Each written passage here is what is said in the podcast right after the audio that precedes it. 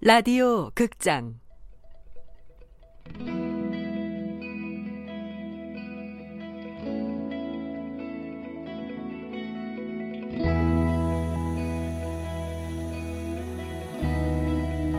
라이팅 클럽.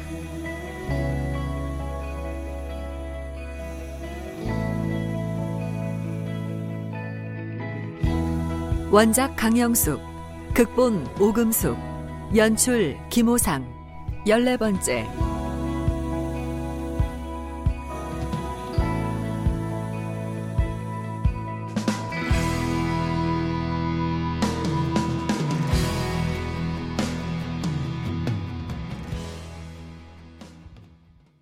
이게 다 무슨 소리야, 장 선생? 선생 좋아하네. 야, 이 사기꾼아. 어저께 나한테 가져간 내 돈으로 이 살림들 산 거야? 그, 게 아니라 나와. 저, 저, 당장 나와. 아, 야, 왜 이래? 내가 나중에 간다고 했잖아. 나중에 언제? 전현이랑 알콩달콩 살다 실증 나면 뭐? 연? 김 작가의 눈에서도 불꽃이 튀었다. 잔뜩 독이 오른 여자도 김 작가에게 바짝 다가섰다. 그럼 남의 인 뺏은 주제엔 연도 감사하지. 뭐 할 짓이 없어서 남의 남자를 꼬셔?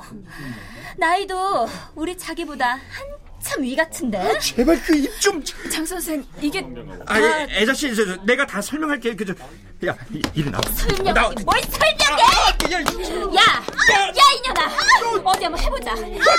아니 좀 놔봐. 야, 소영야, 왜 이래? 제발 좀 진정해. 말로 해, 말로. 아, 아이고, 내가 못 살아. 내가 자기를 얼마나 사랑했는데. 아이고. 동네 사람들이 하나둘 나와 글짓기 교실 앞에 둘러서서는 혀를 찼다. 외출했다 돌아오던 영인이 모여있는 사람들 사이를 뚫고 들어가려 할 때 할머니가 영인의 팔을 잡았다. 가만히 있어라. 머리가 산발이 된 김 작가가 어이없는 표정으로 장을 쳐다봤다. 설명해봐, 장 선생. 이게 다 뭐야? 미안해, 애자씨. 애자씨 만나기 전에 만났던 여잔데 아무리 싫다고 해도 안 떨어지네. 어제 밤에도 만났다며. 그걸 지금 변명이라고 해? 아니 그게 아니라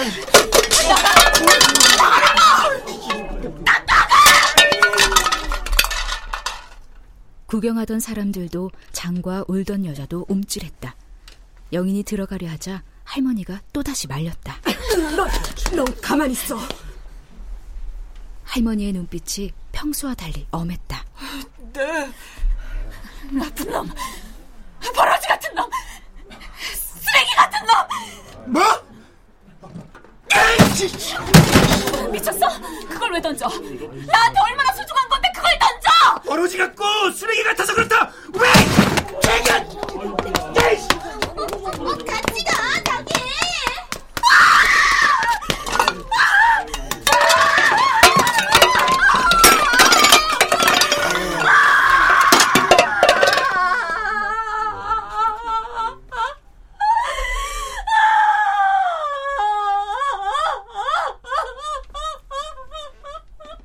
구경꾼들도 하나둘 집으로 돌아갔고 김 작가의 서러운 울음소리만 개동 골목 쏙쏙들이 퍼져나갔다.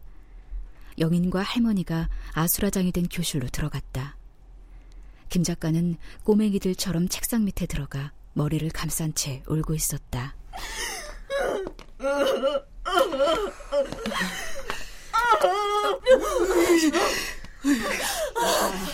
김 작가, 물 좀 마시고 진정해.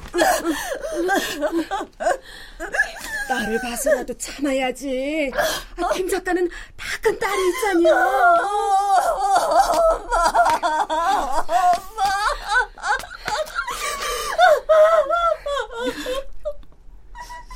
김 작가의 큰 눈에서 끊임없이 눈물이 흘러내렸다.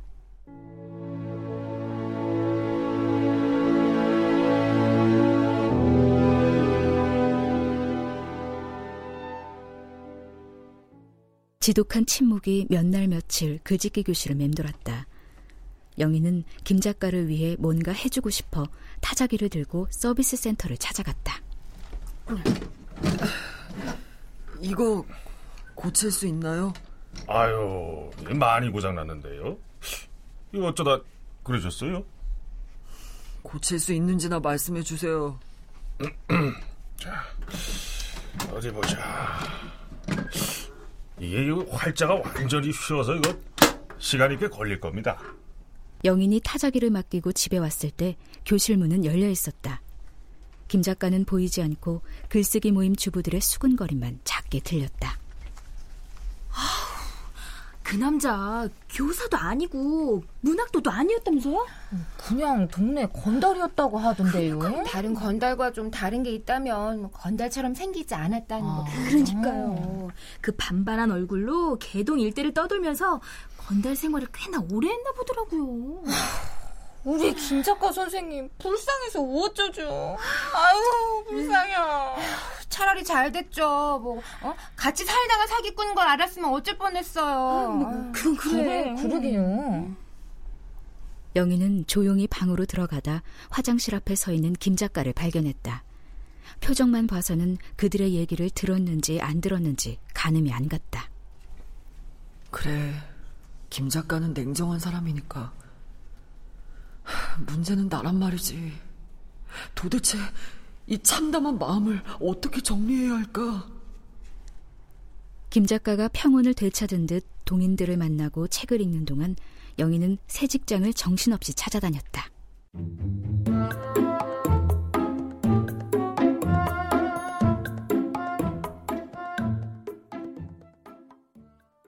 영희는 다시는 일대일 면접 방식의 회사는 가고 싶지 않았다. 그래서 취업 알선센터를 찾아갔다. 번호표를 뽑고 순서를 기다리는 사람들의 줄이 길게 늘어서 있었다. 어, 내 번호네. 오랜 기다림 끝에 영인의 차례가 와 접수원 앞에 앉으려 할때 한 남자가 옆에 섰다. 저 어. 번호가 지나갔는데 접수원이 두 사람의 서류를 모두 받아 뭔가를 기록하는 동안 영희는 남자가 탁자 위에 올려놓은 책을 봤다. 어, 강철 군화. 어, 잭 런던의 책이네. 서류 접수를 끝내고 집으로 돌아가는 길에 영희는 남자를 다시 만났다. 남자는 지하철역 플랫폼에 앉아 책을 읽고 있었다. 나는 어니스트의 생각엔 동의할 수가 없었다. 그 순간 영인에게 알 수 없는 무모한 용기가 생겨났다. 저기 뭘 좀 물어보고 싶은데요. 아, 에, 뭐, 뭐라고 하셨죠? 그 책이요. 아, 아, 이, 이 책이요? 아, 네, 말씀하세요. 남자의 반응은 수많은 남자애들이 영인에게 했던 것과 달랐다. 다행이다. 도망가진 않네. 남자의 이름은 배성이었다. 그날 영희는 배성과 많은 얘기를 나눴다. 영희는 그와 몇 번의 데이트를 했고 마침내 세무서 매점에도 취직이 됐다.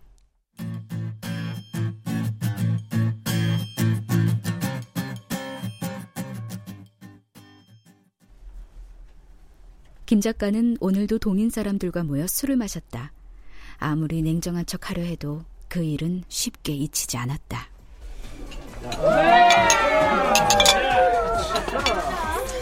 왜 이렇게 내 인생은 되는 일이 없는지 모르겠습니다. 정말.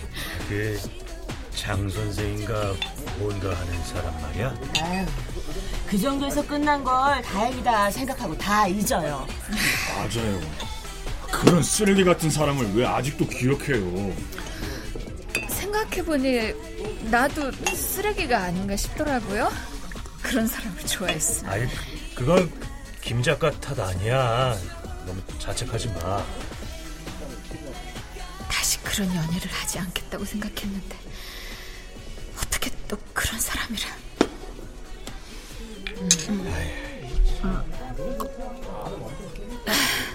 저, 그 뒤로는 안 나타났죠? 아유, 그럼요. 어딜 나타나겠어요. 동네에서도 쫓겨낼 판일 텐데. 난요, 진심이었어요. 정말 많이 좋아했는데. 알죠.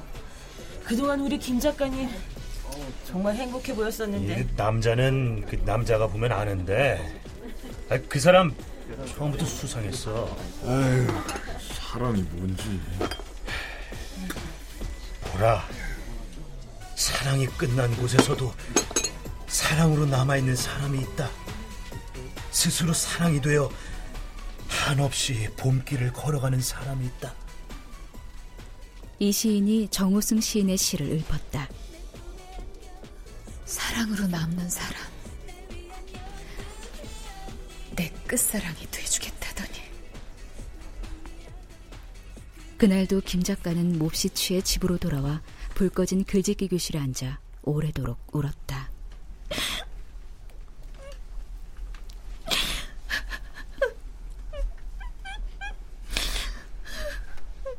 영희는 방에 누워 김 작가의 울음소리를 들었다.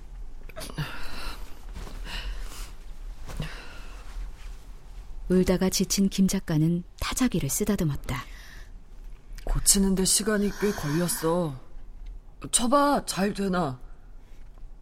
지집해. 그래. 이제 난 글만 쓸 거야.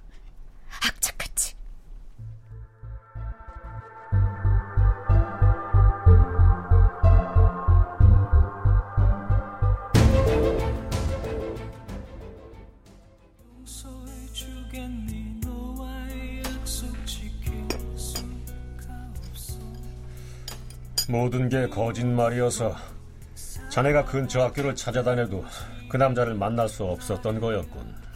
네. 사실 처음부터 좀 이상하긴 했어요. 처음부터? 글 쓰는 걸 배우겠다고 온 남자가 뭘 쓰는 걸 한 번도 본 적이 없거든요. 늘 볼펜만 까딱거렸지. 음, 그랬었군. 무슨 책을 읽고 있냐는 질문에도 어떤 작가를 좋아하냐는 질문에도 그저 애매하게 웃기만 하고 뭐든지 작정하고 덤비는 일에는 아무도 당할 수가 없는 법이네. 아, 사실 몇 차례 미행도 했었는데요. 그때 끝까지 쫓아갔더라면 아, 이런 일까지 벌어지진 않았을 텐데. 그래, 그 자네 어머니는 괜찮으신가? 겉으로 보기엔 괜찮은데 그 속이야 모르죠. 원래 김 작가가 그런 거 티 안 내는 스타일이거든요. 자네는? 자네는 괜찮아? 뭐 괜찮으니까 데이트도 하고 그러는 거겠죠. 데이트? 그 자네 누구를 만나고 있다는 건가? 오, 그 세무서 매점에 취직했다고 하더니 거기서 만난 사람인가? 아니요, 취업센터에서요. 혹시 그 사기꾼이라던 남자 때문에 아무나 만나고 그러는 건 아니겠지? 배성희 오빤 좋은 사람이에요. 오, 다행이군. 음, 성격은 온순한 편이고요. 아, 무엇보다 저만큼 책을 좋아해요. 그 친구 혹시 장기 둘 줄 아나? 네? 장기요? 아, 아 아닐세. 음. 자넨 어떤가? 자넨 장기 좀 두나? 아니요. 공기놀이는 좀 하는데. 에휴, 됐네. 그 노인네하고 공기놀이를 할 수야 없지. 어, 그게 무슨 말이에요, 선생님? 아이고, 그 사실은 내가 내기를 해서 지면 잠을 잘 못 자네. 어? 아, 그래서 될 수 있으면 안 하려고 하는데 어떤 노인네하고 장기를 뒀지 뭔가. 아... 한 판을 이기고 그 세 판을 연속으로 졌네. 잠이 안 오는 거야. 아, 선생님한테 그런 면이 있으셨어요? 웃지 말게. 난 심각해. 아, 뭘 해야 그 노인네를 이기지? 와, 완전 인간적이시다. 아이고, 미안하네. 이런 모습을 보여서. 이런 때일수록 힘없는 배위의 말처럼 자신을 단련시켜야. 어? 알까기를 할까? 에? 그건 내가 진짜 잘하는데, 어? 아.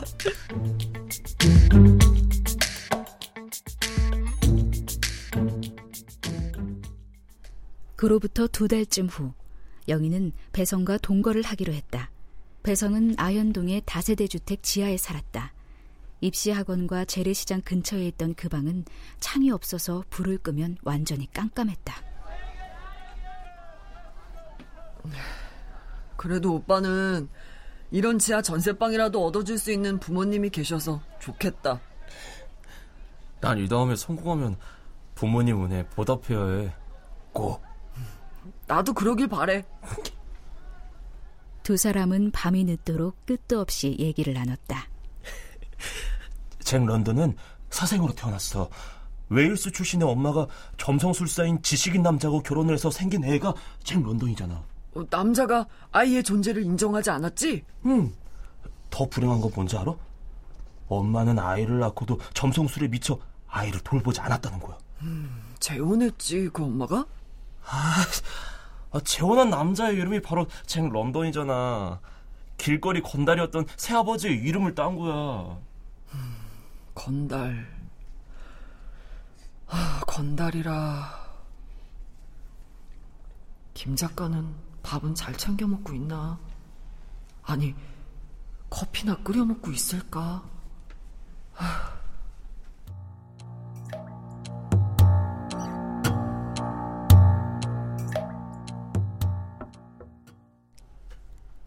김 작가는 밤이면 캄캄한 글짓기 교실에 앉아 라디오를 들었다.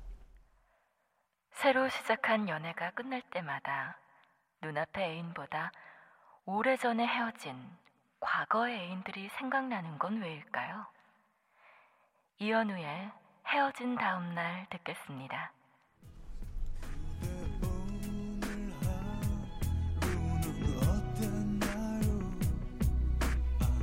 맞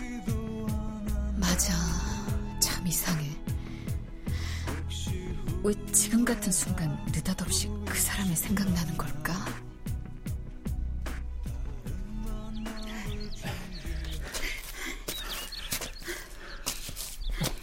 애자야, 내가 배낭 매 줄까? 아니, 오빠도 힘들잖아. 힘들어도 난 남자야. 그리고 앞으로 네가 힘들 때면 네 곁에 항상 내가 있을 거니까 걱정 마. 내가 첼로보다 더 좋아? 물론이지. 너 졸업하면 결혼부터 하자 우리. 어, 어머, 누구 맘대로. 너랑 연주 여행도 떠나고 네가 쓴 글을 읽으며 커피도 마시고 예쁜 아이도 낳자 우리. 뭐 애기? 어머머. 너만 편하지 않으면 돼.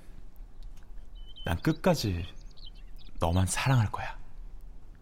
치, 우리 엄마가 인생은 장담하는 거 아니랬어.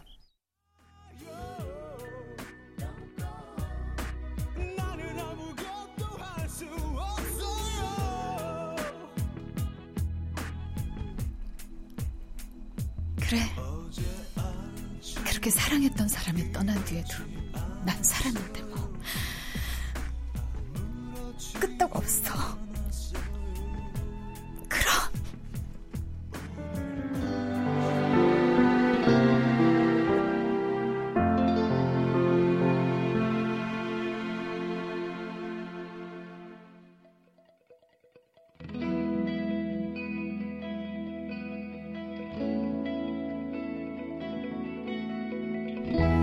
라디오 극장 라이팅 클럽 강영숙 원작 오금숙 극본 김호상 연출로 14번째 시간이었습니다.